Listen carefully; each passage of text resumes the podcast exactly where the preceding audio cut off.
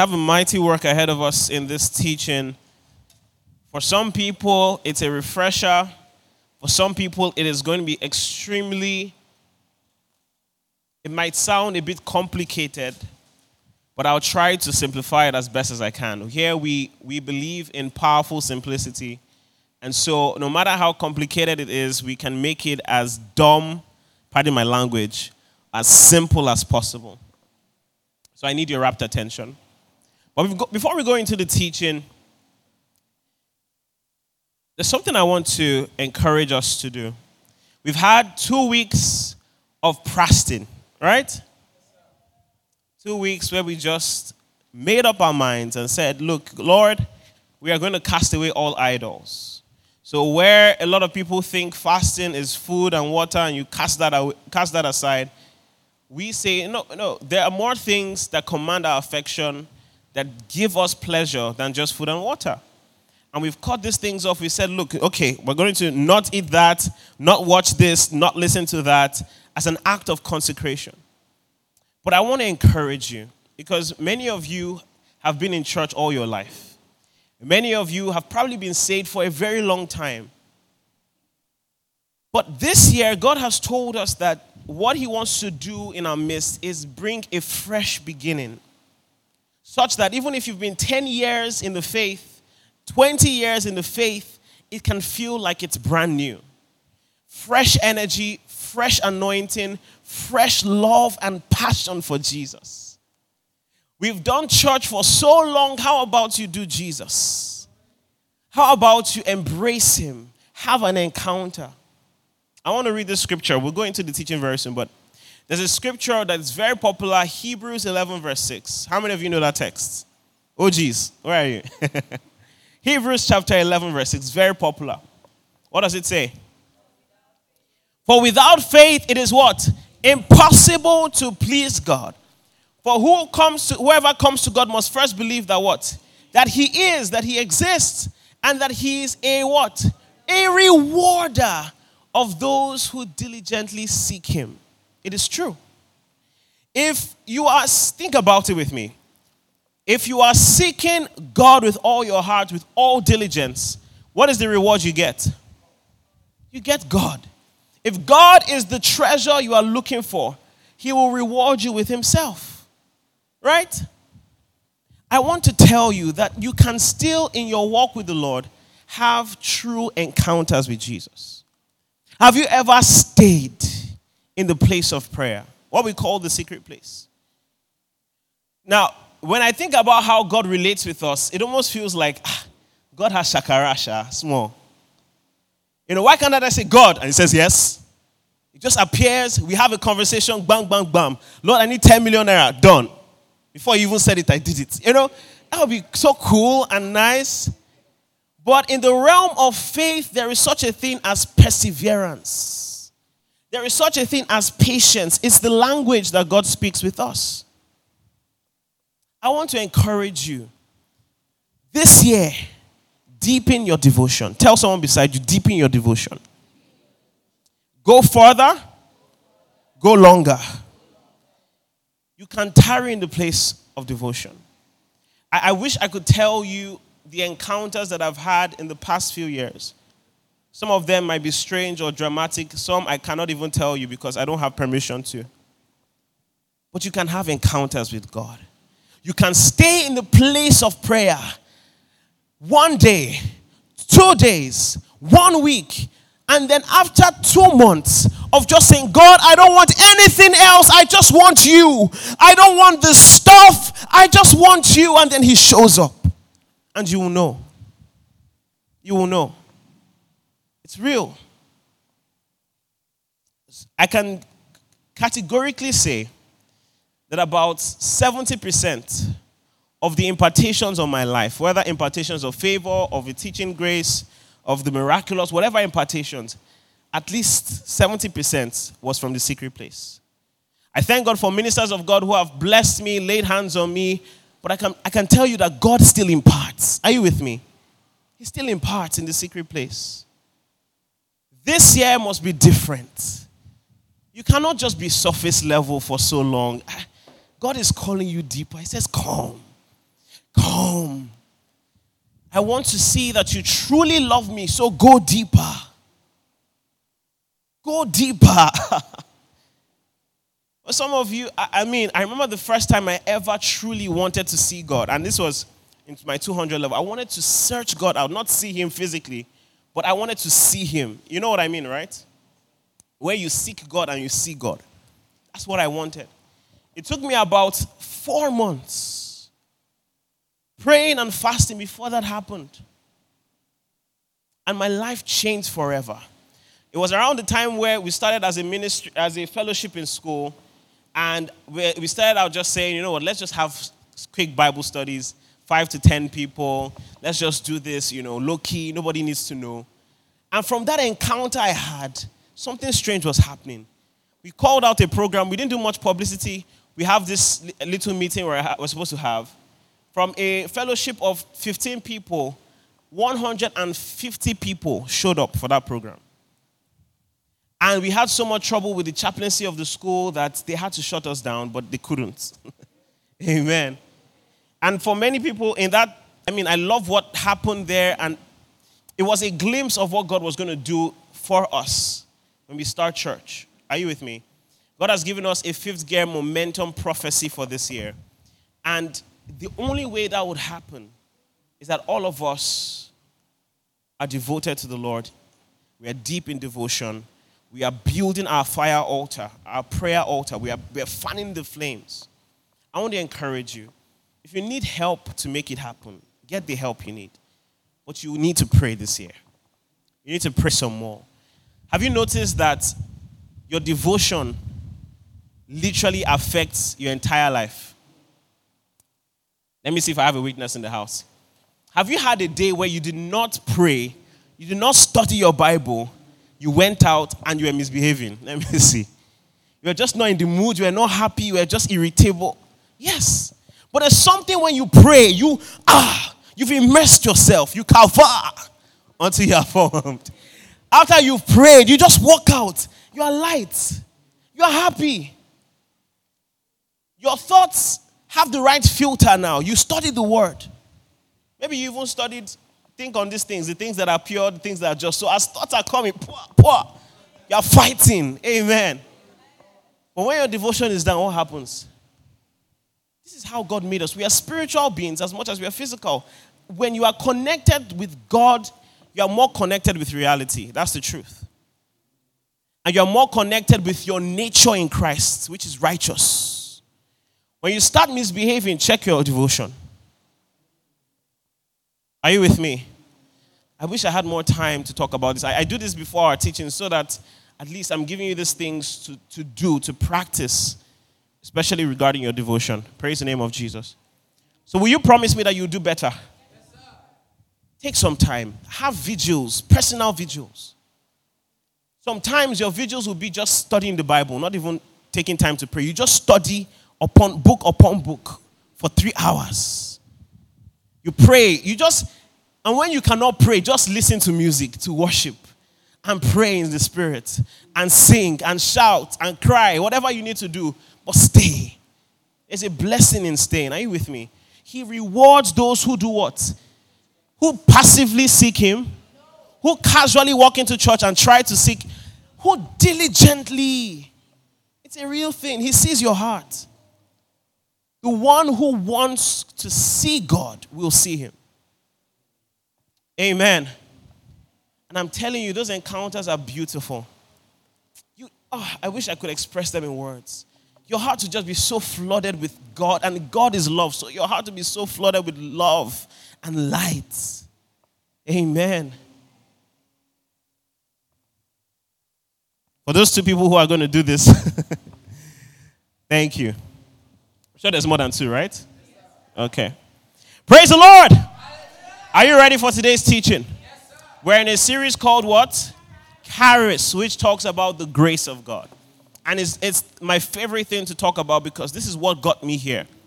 If I share with you my past and the life that I lived, and if some of you I call you up to share your own stories, by the time you look at you then and now, we'll say the solution, the, the, the, what changed was what? was, was Jesus. It was the grace of our Lord Jesus that made all the difference. And He still does it today. We're going to go further today in this series. It's a bit, I beg you, please, if you know you have, your name, your nickname is Dozier, and you know that in the teaching, uh, please help yourself. Get someone to. Uh-huh. This teaching is, I'm going to make it as simple, as illustrative as possible. But if you don't pay attention, you might miss it. Are you with me? Praise Jesus. How many of you have read the book of Romans before? Oh, so you're romantic now, huh? Nice. You've read Romans, let me see, from chapter 1 to 16. Now you understood everything you read from chapter 1 to 16. Lift up. ah, some OGs in the house. Great. I'll put you to test. Don't worry. But when I read the story of Romans, it's such a progressive book. For those of you who might not have read it, there's something that is very progressive and sequential about it. In Romans chapter 1, Paul addresses a, group of people. He talks about them, he, he tells us what these people do, and he says these people reject God. There's evidence all around. They can see that God exists. They see, in fact, if I may, if I dare say, nature has to be the greatest evangelist because it tells of God's creativity, God's design. So they see the evidence all around them, but they choose to reject God. Romans chapter 1 talks about a group of people called the Gentiles. They didn't have the law, and they instinctively knew God existed, but they rejected him and started to pursue their other pleasures. Then you go to Romans chapter 2, and he talks to a new set of, set of people. Are you with me? Romans chapter 2. Let me even read a text for you here. It says, verse 23, Romans 2 23, you, you who make your boast in the law, do you dishonor God through breaking the law? For the name of God is blasphemed among the Gentiles because of you, as it is written. Who do you think Paul is talking about in Romans chapter 2? The Jews. They have law and he says, You guys are dishonoring the law and you've blasphemed the name of the Lord to the Gentiles that we talked about in chapter 1. So pay attention. In fact, when I think about you know, blaspheming the name of the Lord or taking the Lord's name in vain, many people just automatically think it is, oh, you use the Lord's name as a cuss word, right? Should I give an example? Okay, thank you. Whew, that was close. Uh, but not just using God as a cuss word or using his name for all those things. When you act in a way that drags his name, and name there means reputation, you drag his name or authority in the mud by your actions, you are blaspheming the name of the Lord. Do you understand what I'm saying? So he says, You guys had the law, but you still are not perfect. Case in point, the Pharisees brought an adulterous woman, caught, you know what I mean by caught fresh? They catch you. Oh yeah, oh yeah, wear your clothes. Let's go. Brought her out to Jesus and said, Jesus, the, the law of Moses, we have the law. We know these things. The law of Moses says a woman caught in such an act is so hypocritical. Where did the man go? I don't know. Anyways, sorry for another time. They dragged the woman and said, The law says we should stone her to death. What do you say? They said it to test him. And how did Jesus respond? Do you remember this story? What did he say? If any one of you has never sinned, you have the law, right? You're supposed to be the holiest of the holies. If you have never sinned in your life, here, I'll even give you the stone. Throw it at her. And one by one, all of them, hypocrites, knew that this man understood what was going on. That even though they had the law, they were still not perfected by the law because the law was not designed to make one perfect. It was designed to expose sin. Just like in a room. How many of you have pointed a torchlight before? You've held a torchlight. Have you seen a beam of particles coming out of it? What is happening there? Are the, are the particles coming out from the light? They are already there, but because of the light, you can now see them. That's what the law was supposed to do to expose sin It was always there. And now, because it has been said, Thou shalt not, you can now be accosted and convicted. Are you with me? In the school I grew, I, I said the school I grew up in, the school I studied in. Oh man, what, what laws did we not hear? And the laws, interestingly, only could confine us for a time. By the time the holidays came, ah, uh-uh, flex. By the time you go to school, comports. They never changed us. But the laws, as much as they came, in fact, oh, there was a time where jeans were allowed in our school. You could wear jeans. My, my, my theory about how that law came, where it was cancelled, maybe someone, you know those jeans where rats used to eat? I'm joking, I'm joking. But you know the ones I'm talking about. Where there's design, uh-huh. I'm sure, she, you know, there was someone who was walking, it looked somehow, it was not the best. And the chancellor was like, what is this? Will you stop the car? Come out of the car. You, come here. What are you wearing? No more jeans. No more jeans in my school. I'm imagining that's how it happened. And just like that, because there's a law of no more jeans, guess what? If you wear jeans, what will happen to you? You'll be convicted. You'll be punished for it. Do you understand what I'm saying?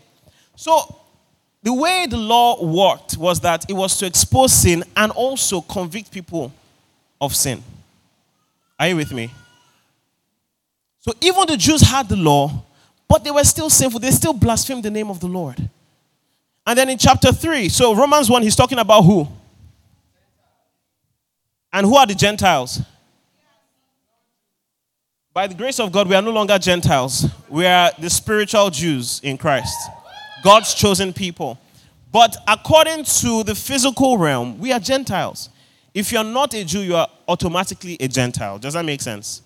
So, chapter 1, the Gentiles. Chapter 2, chapter 3, he now says this. Wahalar. It says in some verses earlier, he says, No one is good, no, not one. All have gone astray. No one does righteous. Ha. Verse 23, he now says this. You know it. One, two, go. For all have sinned and have fallen short of the glory of God. Everybody, Jew and Gentile. Oh my goodness. What Paul is trying to, to show us is this the ones oh, who didn't have the law and rebelled, and the ones who had who didn't have the law. What did I just say? Sorry. The ones who didn't have the law and rebelled, the Gentiles, and those who had the law but did not put faith in Christ, every one of them are still under sin. And we just showed it, right? Even the ones that had the law could not keep the law.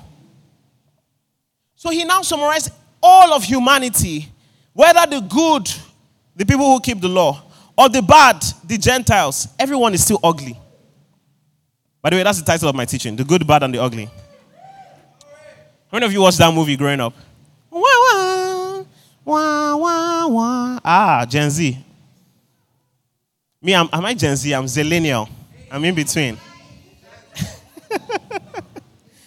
Amen. But whether you had self righteousness or you had rebellion, the bottom line is both people whether Jews, self righteous, or Gentiles who were rebellious, the bottom line is they did not put faith in God. They tried to establish their own worldview or lifestyle by their own ways, and they forsook the ways of God. Do you, do you understand what I'm saying?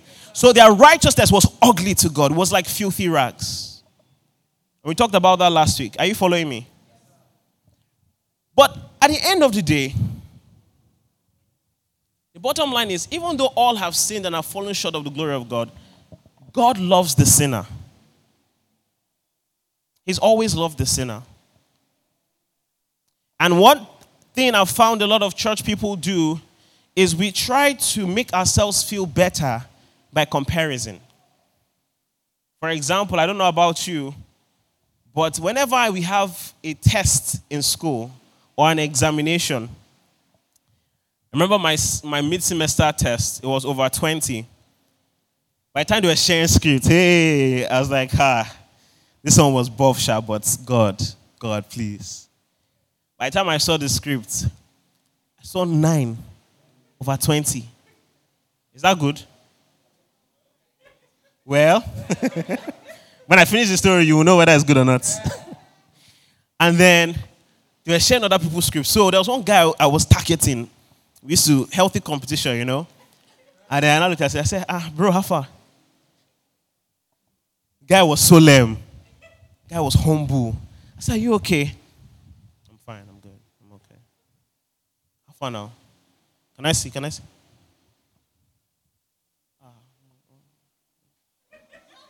Yes! Guy got seven. so I tried, Abby. I did not. Uh-uh. Best in class got seven. Me, I got nine. Who's now the best? but one thing I realized is this my, that result is poor. Even if they collate everything and the exam does not add up, I'll get a B, whether it is nine or seven. Are you with me? But that's what a lot of people do. We compare our works with others to make us feel better. Well, at least I'm not as bad as that person. Well, at least I've not done this and done that. I've been a church boy all my life. I've been a church girl all my life.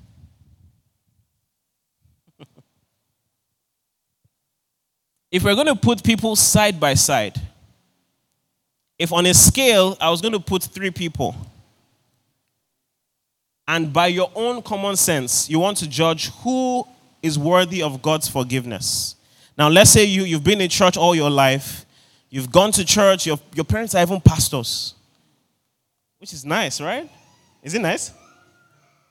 You go to church, you, you fellowship, you pray, when you do morning devotion, all those things.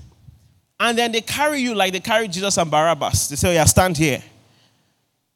Now, we're going to bring two more people. And you people decide who we should let, we should let go, we should free. Beside you, they put Osama bin Laden, let's say he's still alive. Osama bin Laden, world renowned terrorist, beside you. Beside him, the man who single handedly or orchestrated the killing of six million plus Jews and Arabs and black people, Adolf Hitler, by his side. Now, you people vote. Who should we set free? Answer. Who should they set free? Talk now.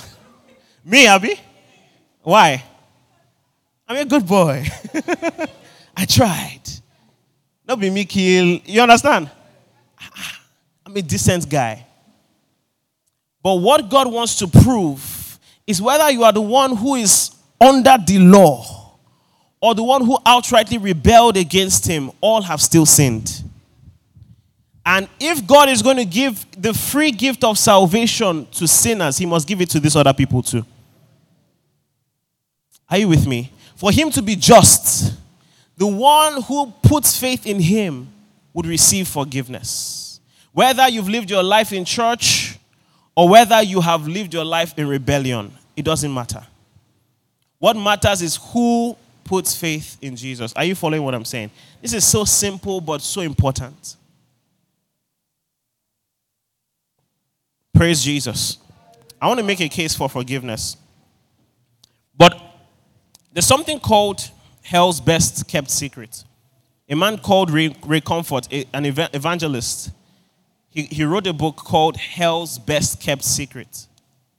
And I was so curious what is hell's best kept secret? What are they hiding in hellfire? What is it that they're hiding from us? It's a concept called false conversion. False conversion is thinking, like I said before, that because you go to church, your parents are pastors, you serve in a service unit or maybe even 10, you pay your tithes regularly, and you're an upstanding guy, you're not too bad, you're not too shabby, that makes you saved. I had a conversation with someone. I said, I asked him, we are just talking casually. I said, When did you get born again? Uh, uh, I, sorry, I asked, how, are you a Christian? That's what I asked him. I was evangelizing, and I asked the guy, are you a Christian? He said, yes, I, I mean, I've been, I've been a Christian all my life.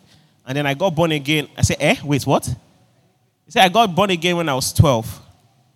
You've been a Christian all your life, and then you got born again when you were 12. I don't think they should be different. Being a Christian is not by birth, it's by new birth. Other religions, they can indoctrinate you from when you're young. They say, oh, you know, you can come into this faith when you're. But when it comes to Christianity, it's not transferable. It's not. It's the one who believes in Jesus Christ. Hallelujah. So a lot of people go to church, and I'm not doing this to try to probe and say you're not saved, check if you're saved. But a lot of people go to church and are not saved. Do you know that? There are church goers and there are Christians. And not everyone who goes to church is a true Christian. Do you, do you know what I'm saying? What makes one a true Christian is not, if, if God is ever going to ask you, or anyone is ever going to ask you, what makes you a Christian? Your answer must be what? Yet not I, but, but the grace of God. The grace of God. It's because I put faith in Christ even when I was dirty. See, if, if I tell you, oh, I was talking to a brother of mine in the faith who is now, by the way, he's a pastor. And when he shared his story with me, I was so grieved and, and also so happy. This guy, oh, what did he not do? He did drugs, right? He slept around. I think one time he was serially dating, he was dating eight girls at the same time. I said, You are the champion. ah, ah. This guy had smoked everything possible. He was addicted to pornography, addicted to masturbation. This was him, this was his life. And then he met God. Ah, he met God. Someone preached the gospel to him, and his life changed. Changed forever got free, got the help he needed. He's married with two children and he's a pastor. We still talk, he's still such an open, transparent guy. He will tell you, ah, I still thought about this thing, no, but I've gotten the help, I've put the system in place to make sure I don't go back to that. Do you understand what I'm saying? But salvation is real, grace is real, it makes all the difference. And I'm here to say to you that no matter how ugly your past has been, no matter how messed up you might think you are or unhelpable, grace can help. That's what I'm here to preach. God can, can interact with you as if those things never existed. It's the concept of forgiveness. It could be as if you are starting afresh from the very beginning, because if any man is in Christ, he is what? a new creation. There's a version that says I can't remember which one, but it says a new species that never once existed before. Like you are brand new. Ha! Forgiveness.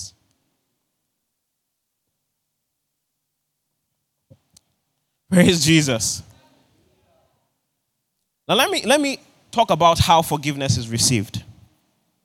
And I want to clear out a misconception. Open your Bibles to 1 John chapter 1 from verse 9. First John chapter 1 from verse 9. Very popular verse of scripture. But I want to point out something very important there. If you're there, shout Shambhala. Okay, you're not there. Are you there? First John 1, verse 9. You there? Let's read it together. One, two, go.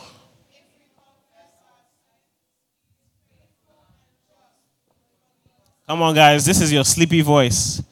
Can you roar it at me? One, two, go.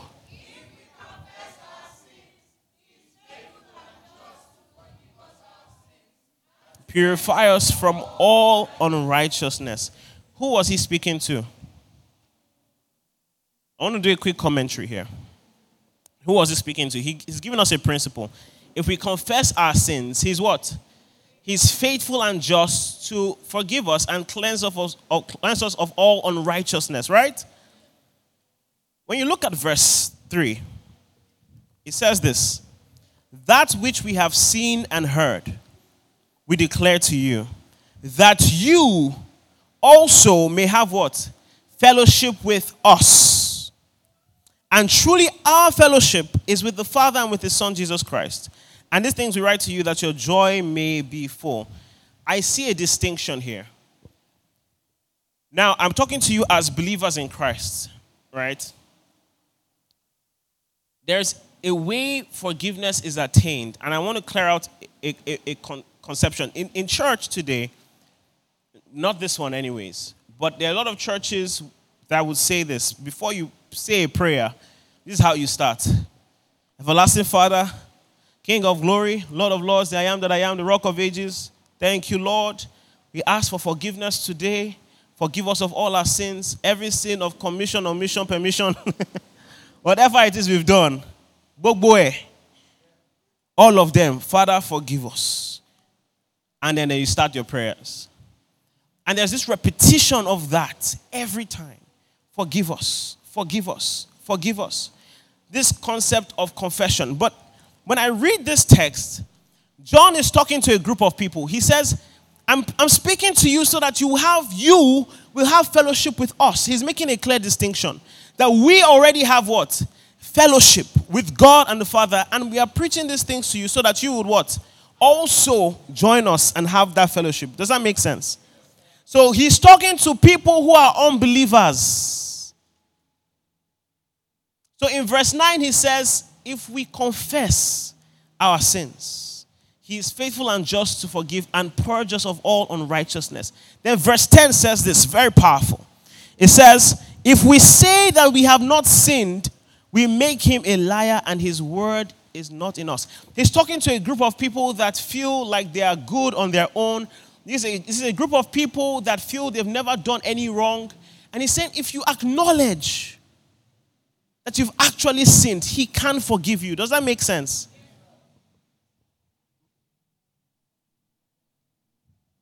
Let me ask you a question. And you can put it out on the screen for everyone to see. It's about the confession method. Now, I'm going to say this with a pinch of salt. I'm getting somewhere.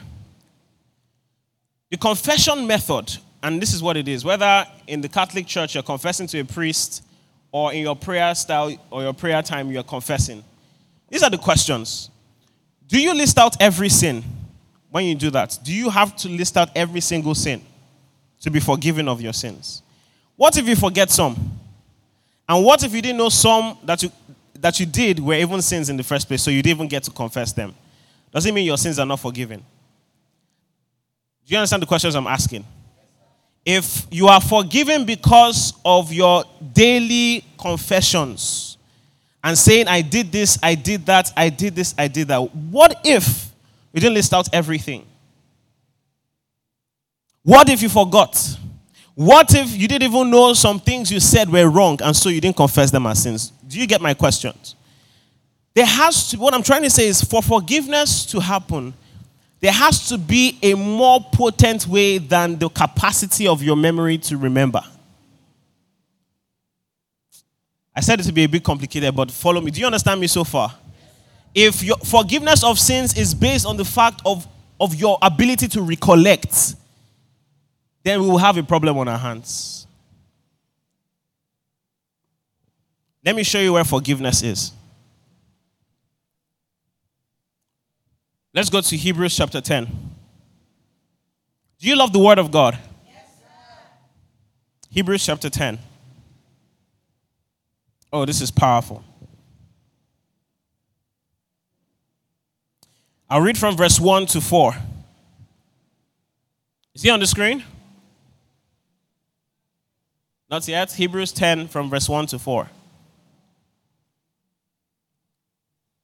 All right, I want us to read together. See, pay attention. This is where it's all going to come together.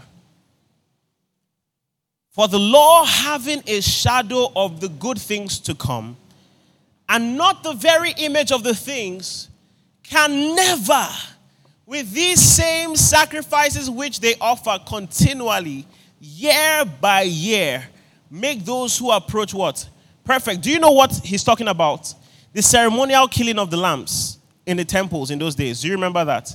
They will kill a lamb and do this ceremony that shows that your sins have been transferred to this lamb and God accepted our sacrifice. That's why when John saw Jesus, he says, Behold what? the Lamb of God who comes. So when he said that, the Jewish people understood what he was saying. But he said those sacrifices could not do the work, even though they did it annually. Verse 2 For then would they not have ceased to be offered, right? He's saying if people actually have gotten forgiveness, would the offerings not have stopped? For the worshippers, once purified, would have had no more consciousness of sins. He's saying the effectiveness and the efficacy of the sacrifice is the fact that there is no more consciousness of sins. When I think of the confession method, I see a consciousness of sins. Anyways, you understand what I'm saying? Verse 3. Verse 3. But in those sacrifices, there's what? A reminder of sins every year. Is that a good thing? Does it sound like he's saying reminder of sins is a good thing? Verse 4 For it is not possible that the blood of bulls and goats could take away your sins. But what those were were a picture of someone to come who will do a greater job, pay a better sacrifice, and then satisfy God's wrath completely. Oh, this is powerful. Don't worry, you're going to get it soon. Glory to Jesus. The word confess, it says if you confess with your um, if you confess your sins. The word confess, show it on the screen, it's going to shock you. Is homologo, man. I am not joking. That's the Greek word. I am not joking. I saw it. I said, "Hey, Paul was Paul was Yoruba. I'm sure. Homologo, man. And it doesn't mean to list out, it means to agree and to acknowledge. Verse 10, he says, If you, what he's trying to say to these people is, if you can acknowledge that you have sins, if you confess that there are sins, he is faithful. That's what you call repentance. Are you with me? When you acknowledge that there is sin, then God can forgive you. So he's not trying to establish a system where there's a reminder of sins. You are listing them out. Okay, God, this one, this one, this one. Ah, I need extra sheets. This one. And you're listing it out. God, forgive this one. You now use eraser. God, forgive this one. It's a flawed system. That's not how forgiveness is given. It's to the one who acknowledges, I am a sinner. I have wronged you. I know. And then you put faith in what he has done. That sacrifice, that ultimate sacrifice, you put faith in it. Say homologo, man. Confess. It's the same word in, in, in Romans chapter 10. If you believe in your heart and confess with your mouth, to acknowledge with your mouth and admit that Jesus Christ died and was raised from the dead. That's what the same word. Praise Jesus. But when you talk about forgiveness, forgiveness in God's dictionary is this there is a perfect sacrifice that clears out all sin forever. And it is the sacrifice of Jesus. It's a perfect sacrifice that clears out sin forever, and you don't have to offer this sacrifice again. Are you with me? That's why Jesus came. That same Hebrews, there's a concept there. Hebrews chapter 10. We're going to go to verse 17 now and verse 18. There's a concept there that I've titled or tagged gracious amnesia. Gracious amnesia. You know what amnesia is, right? It's where you forget stuff. Open your, oh, this will bless you. Open your Bibles to Hebrews chapter 10. Hebrews chapter 10 from verse 17. So the context is he's saying, I'll make a new, co-. let me, let's see, can we do verse 16? Go to verse 16. I want you to understand the background. Aha, very good. Okay, are you with me? Yes, this part is important. This is the covenant that I will make with them after those days, says the Lord. So there was a covenant before with the law, and it was not effective, but he prepared them for a time that would come, which is now. And it says, This is the covenant I will make with them after those days, says the Lord. I will put my laws into where? Are you reading it? Say that I'll put my laws into where? So the laws will no longer be on tablets of stone, which, by the way, represented the state of their heart. They were hardened people. And so it was on tablets of stone when it was delivered to Moses. But now he says, in the new covenant, I'll put it somewhere else. I will put it here in your heart. Oh, glory to God. And in their minds, I will write them. Now, verse 17, everyone want to go. Car, no, come on, guys. Verse 17, want to go. Their sins and their lawless deeds. Oh my goodness. Imagine someone intentionally saying, I will choose to have amnesia concerning your sins. I will remember it no more. This is God's kind of kind of forgiveness. Where it's a clean slate, fresh start. He doesn't remember your sins again. How many of you tech guys you've ever formatted, maybe you're not even a tech guy, but you formatted a disk drive before, maybe a flash drive, you formatted. Let me see. Aha, so you understand this now. Formatting is such an interesting process. What it does is it, it number one, it wipes out all the data that is there, right? But as you can as much as you do that, there's also something you can do when you format. There's something called a file system type. So whether it's NTSF, exFAT, who knows what I'm saying? Okay, you get it. There's a file format you can now change how the drive reads files. And you can do that while you format. When I when I, I, I did that, I was formatting and I was not even trying to get rhema from it. But the Lord said, This is what happened. He didn't only wipe out your sins, then he changed your operating system Operate, it changed your, your type. I he, do you understand? That's forgiveness. It's one thing to just remove the sins. Guess what? They will come back again if nothing else is done. But the package of salvation is such that the, the slate is clean, but something also happened. There was a change, a miracle of change desires. Amen. Oh, beautiful stuff. But this is who's speaking here in verse 17? It's God Himself, not me. He says, I choose not to remember your sins anymore. This is the covenant I want to make with you. That if you partner with the ultimate sacrifice that I sent to the world, then I will not remember your sins again. Hallelujah. Say, God has said concerning me that He remembers my sins no more. Say, I am forgiven in Christ Jesus. No matter how messed up my past was, it's not too messy for His forgiveness. Do you believe it? Glory to God. I'll still talk a bit about forgiveness. I know some of you are waiting for that balance. Uh-uh. All this we're forgiving for forgiving. I there has to be something to it. We'll talk about it. I want to talk to you about what happens when you fall. When you make a mistake, when you mess up now as a believer, because you might not be perfect. What do you do? I'm going to talk about that. But still on, on forgiveness, I want to show you two things about forgiveness. Ephesians 1 verse 7 is the same thing as Colossians 1:14.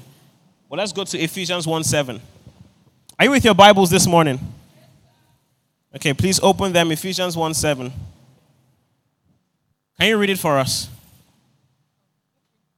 Um, in him we have redemption through his blood, the forgiveness of sins according to the riches of his grace.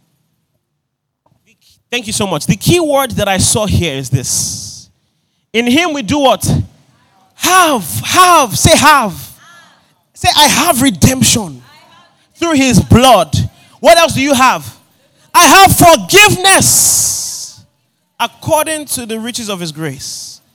I'm here to tell you that forgiveness is, is not a subscription plan, but it's a possession you have. Many people have this idea that I need to renew my subscription.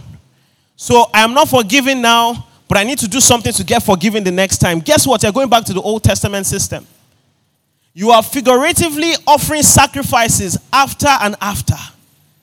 What God came to do in Christ was to give you a perfect sacrifice wherein you are forgiven and you are forgiven. Are you with me?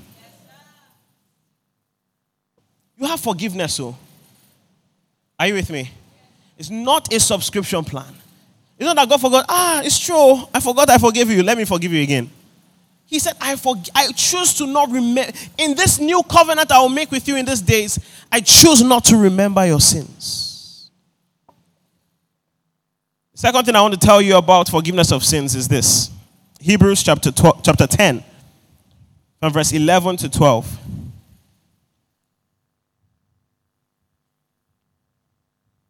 Oh, glory to Jesus. Are you learning something today? Are you sure you're trying to make me happy? See, I beg you, if, if this teaching upsets you or this teaching confuses you, I beg you, instead of running away, ask questions. We will make it simple. Amen. Or simpler. I've, I've taught some things before and people got upset. How can you tell me that someone who has been a sinner for how many years and me that have been in church, God will now favor this person over me? It's not possible. What rubbish. And the person left. left this fellowship. and left this community. And like if you just understood and spent time and you were not proud to think that you were even worthy of God's love, then maybe you would have understood.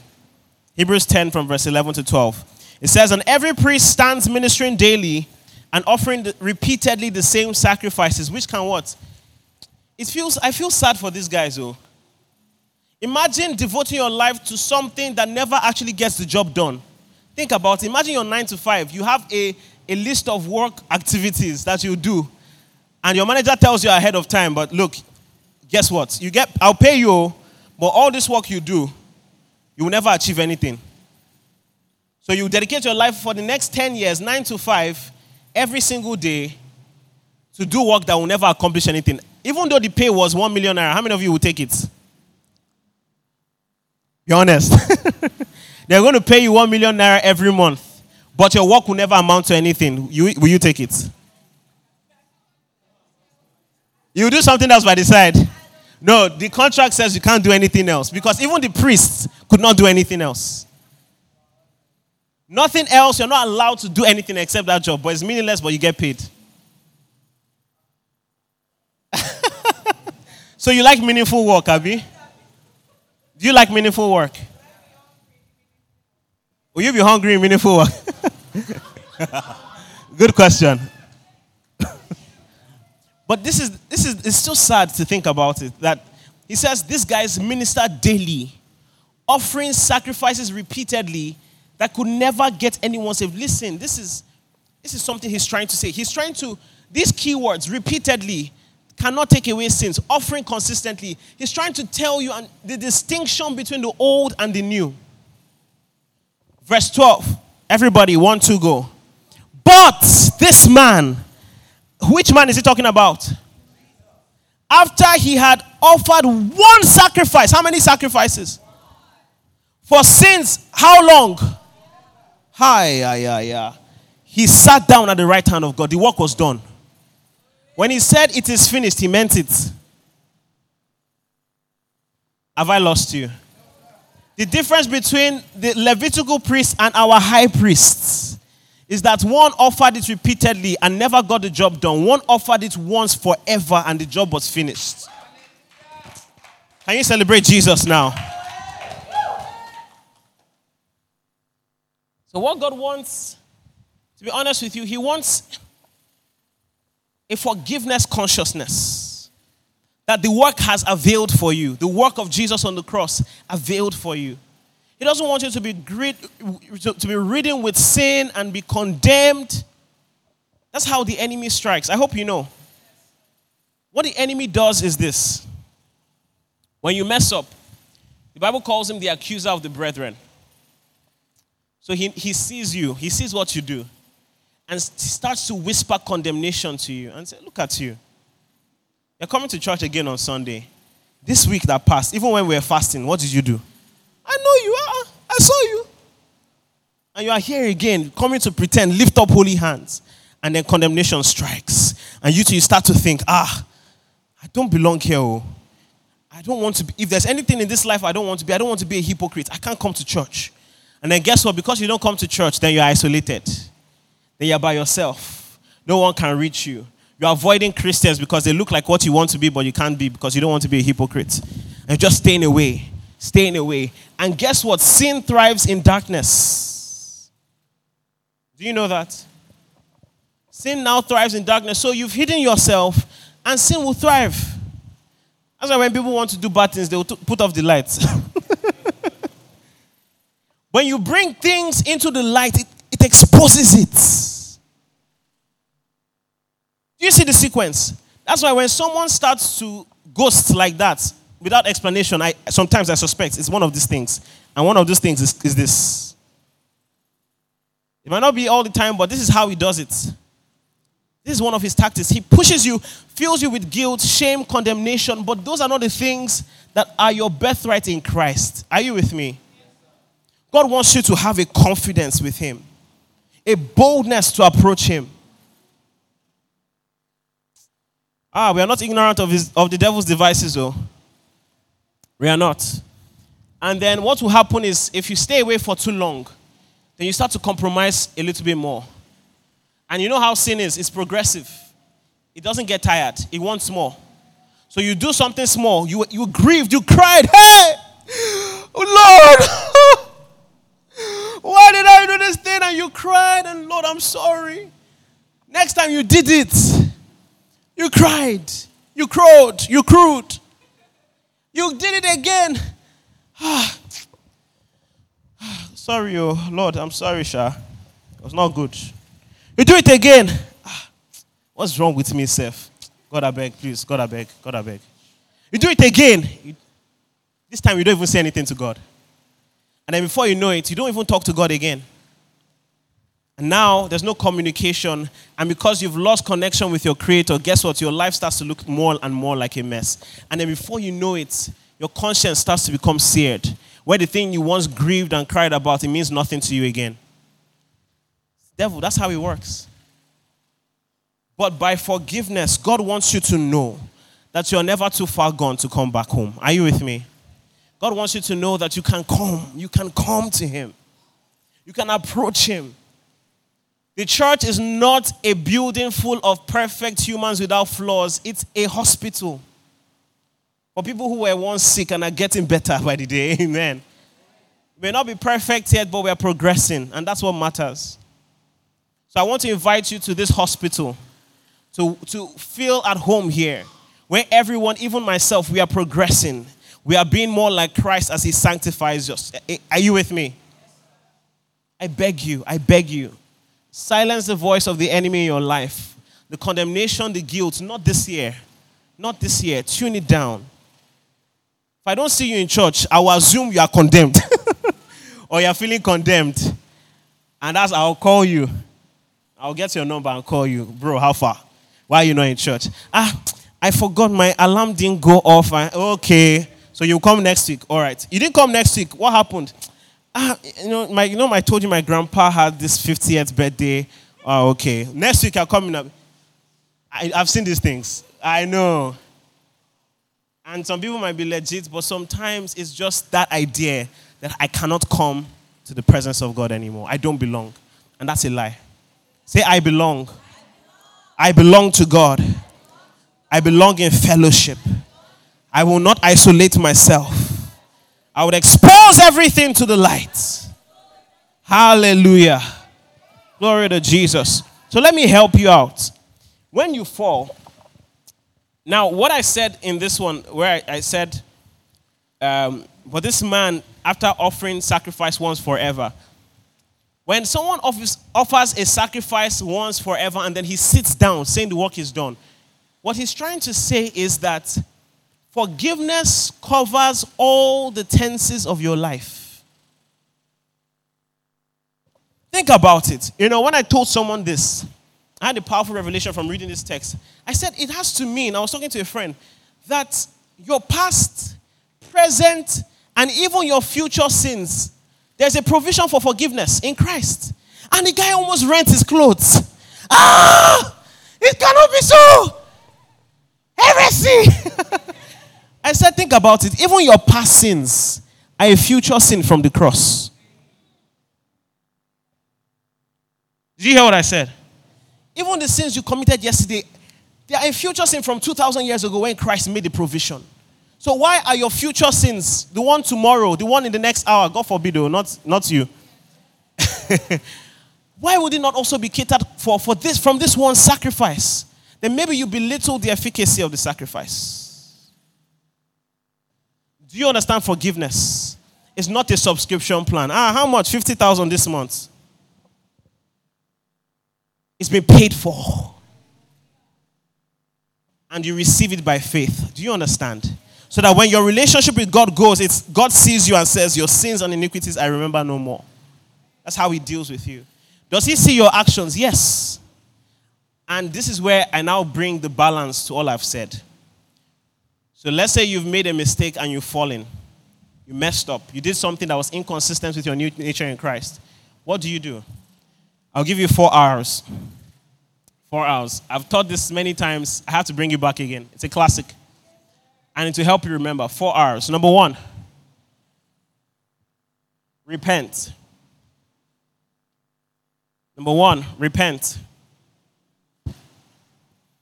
The Greek word for repent is metanoia. And what it means, do you know why we, we, we mentioned the Greek words? Do you know why? That's that was the original language the Bible was written in, at least the New Testament. And so, to understand the actual words, you need to go to the original language. The Greek word is metanoia, and it doesn't mean to cry or to shout, it means to change your mind. Repentance is different from remorse. There's still rep- repentance as a New Testament believer. I believe that as your consecration increases, as you want to grow to look more like Christ, guess what happens? your desires start to align more like His. So you love Him more and you hate sin just as much as He hates sin. Do you understand? So if you're even found around what God even came to save you from, you are, you, are, you, you hate it. As you grow in consecration, God wants you to grow in hatred for sin, in separation from sin. Do you understand what I'm saying? So there has to be a repentance. Second Corinthians 7 talks about it. Let me show you. I'll read it very quickly. Second Corinthians 7 from verse 8. Open your Bibles with me if you can. Ah, this will bless you. It says, For even if I made you sorry with my letter, the letter he's talking about is First Corinthians. So this is Second Corinthians. He had written a letter to them before. And says, I made you sorry with my letter, oh, Okpele. I do not regret it though I did regret it. For I perceive that the same epistle made you sorry, though only for a while. Now I rejoice not that you were made sorry, but that your what? Your sorrow led to repentance. There's such a thing when you expose yourself to the light of God's word, it convicts you. Ah, this is the way the Lord says, this is what you've done. There's a difference. You should, you should adjust. Do you understand what I'm saying? The word of God convicts you of sin. And so there's a sorrow that comes with that that now leads you to say, ah, I must change my ways. A change of mind. I must metanoia. It says, for you were made sorry in a what? A godly manner. And I love that he said that. It means there's a way to sorrow in an ungodly manner. That's the one that leads to condemnation. That's one where you say, I am nothing, I am wretched, I am disgusting. God, how can you love me? I don't want anything to do with you again. Because how can you want anything to do with me? That's ungodly sorrow. But godly sorrow is the one that says, Ah, I shouldn't have done that. This is what you came to save me from. I should not be found around this thing. I will do more and do better. I will do more and do better with the grace you've given me. Are you with me? That's repentance. There's a place where you cry, oh, where you sorrow over sin, but if you stay sorrowful, you've not understood the point. The sorrow is supposed to pick you up and realign you on the right path. Verse 10, read this with me. One, two, go.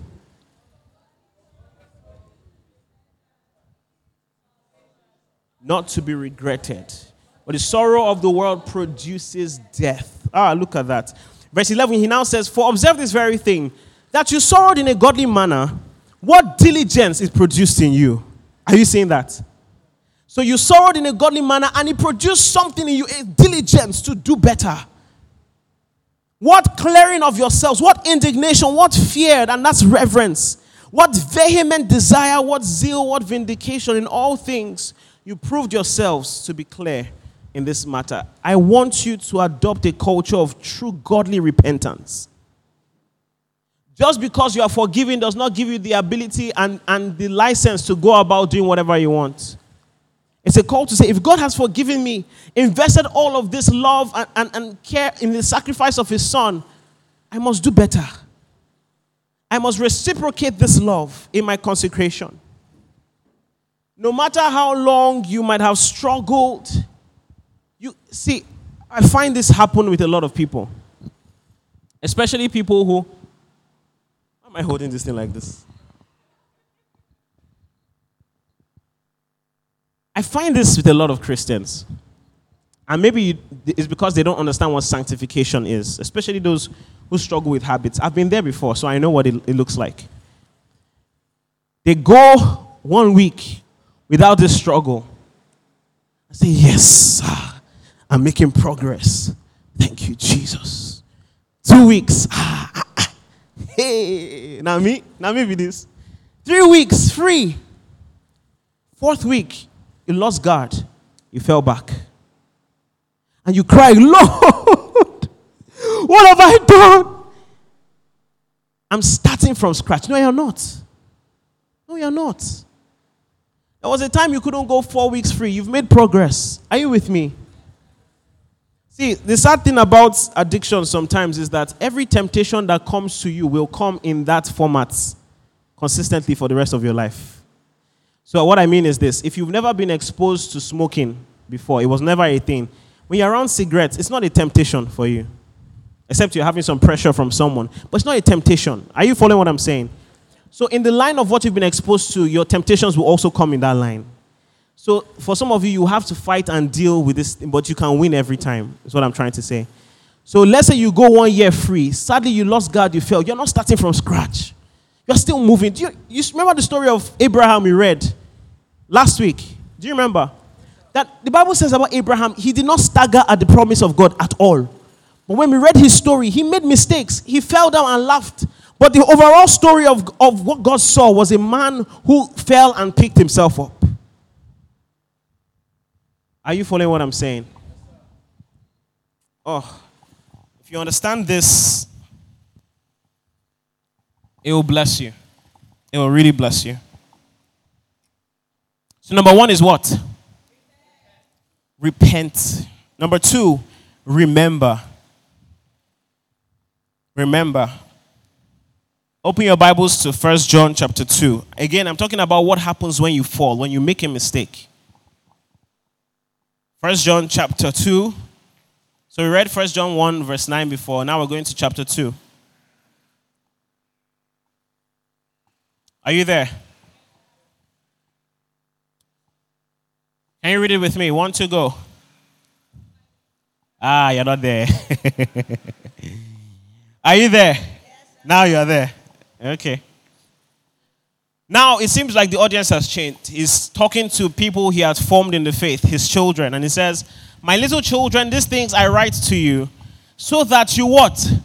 May not sin. So I'm, all I'm going to write to you now is so that you don't sin. Then next he says, And if anyone sins, perhaps you do. I love he doesn't say when you sin, he says if. If anyone sins, we do what? He didn't say cry, fall on your face, roll down he tells you something to remember. He says, Remember that you have what? You have an advocate with the Father, Jesus Christ the righteous. Hallelujah. Remember that. Say, I have an advocate. I have a standing. I have a lawyer who is Jesus Christ. He pleads my case. Do you understand? Verse 12 also says this. First John 2, verse 12. Glory to God. It says, I write to you, little children. Again, why? Will be forgiven or? I write it to you because your sins are forgiven you in Christ Jesus. They're forgiven you for his name's sake. Say, My sins have been forgiven. I have forgiveness in Christ Jesus. So, practically, you mess up what do you do? Lord, I am sorry. That's not who I am. There's godly sorrow. Are you with me? This is not who I am. I abolish this act. I, I, I stay away from this. I increase in my consecration. But you must remember that the reason why you can even say those things is because you've been afforded forgiveness. That sacrifice that was paid once and for all is still availing for you today. There's an advocate, there's a high priest that stands in your stead. Number one is what? Number two is what? Number three is receive. Hebrews 4:16. I have to I have to speed up. Hebrews 4:16. Are you there? If you're there, say uh-huh, uh-huh. Are you there because you like that or you're actually there? Hebrews 4:16. Let's it one to go. Let us therefore come boldly to the throne of grace, that we may obtain mercy and find grace to help in time. Oh, look at it. How should you come to the throne of grace? Why? Because you've been forgiven. I'll explain this concept to you very soon. But what he's saying is this come boldly to the throne of grace. If you want to do better, what is the solution? It's grace. So come to the throne of grace that you might obtain mercy and find grace to help you when you need it, right? That's what he's saying. And Paul talks about grace in such a powerful way. In 1 Corinthians 15, verse 10, he says that what? I've labored more abundantly than they all. Yet not I, but what? Oh, come on, you guys are not in church. I labored more abundantly than they all, yet not I, but what? The grace of God that was what? With me. I see a relationship between grace and works. And it says that grace, the former, fuels the latter, not the other way around. Grace fuels works. It's such a tangible thing that Paul says the reason why I worked is because I had grace. So you're going to come to the Lord and say, Lord, I've messed up, but I need grace. I need grace to go again, to labor more abundantly in this work of sanctification. I need grace. I need grace. I need enablement by your spirit. Are you in church today? It's real. Grace is what has carried me. Grace is still what sets free. Number three is what? Receive. And what you're receiving is grace. Glory to God. Number four, restart. I want to read a scripture to you in Lamentations 3, verse 22 to 23. How many of you have read this book this year? Lamentations. Ah. That book is heavy. Guy just they complain. But in chapter 3, he did something different. Lamentations 3. Are you there? Verse 22 to 23. In fact, I'm not going to read it to you, I'm going to sing it. The steadfast love of the Lord never ceases, His mercies never come to an end. They are new every morning, new every morning. Great is your faithfulness, oh Lord. Great is your faithfulness. Oh, powerful stuff. It says they are new every morning. Ah. In Christ, every day is a fresh start. Are you with me? His mercies endure forever. And they are new every morning. So, yesterday, say goodbye to it. The old has passed away, the new has come. Have this mentality that no matter what's wrong you've done, because of forgiveness, you can start again you can start afresh. It's not just when we say Happy New Year, that's not the fresh start for us. The real start is the mercies of God every day. gives us the chance to go again in the strength of the Lord again. Hallelujah. I want you to shout the four R's to me. What are they?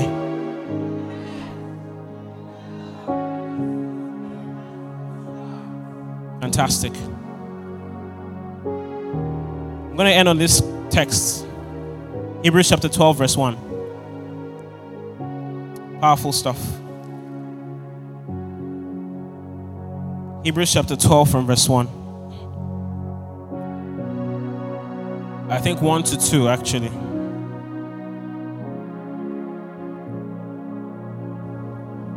Well, let's start with 1. Let's just do 1. Yeah. No, give me the previous one. I like that version. The previous version he just put. KJV, yes. Pay attention here. This is my encouragement to you this week. Wherefore, seeing we also are compassed about with so great a cloud of witnesses. And the witnesses he had just talked about was what? Chapter 11, right? The heroes of faith. Now he says, Let us lay aside what? Every weight and the sin which doth so easily beset us. He can say that because there's grace now. There's ability now. Are you with me? So you can do it. Say, I can lay aside every weight and every sin that easily besets me. But here's where I was focusing on. It says, Let us run with with what? With what? With what? With patience. You're running a race, and the only way to go to the finish line is patience. Patience. Patience. Why do you think he's saying that? To run this race with patience? Because you might get tired may run and get weary and say, I'm done. This thing, I've tried. I've tried to be a good person. I've tried to be a good believer. And he's saying, do it with patience. Be patient with yourself. Be patient with your progress. Be patient with your sanctification because God is patient with you. Are you with me? He's patient. Say, God is patient with me. Oh, glory to God.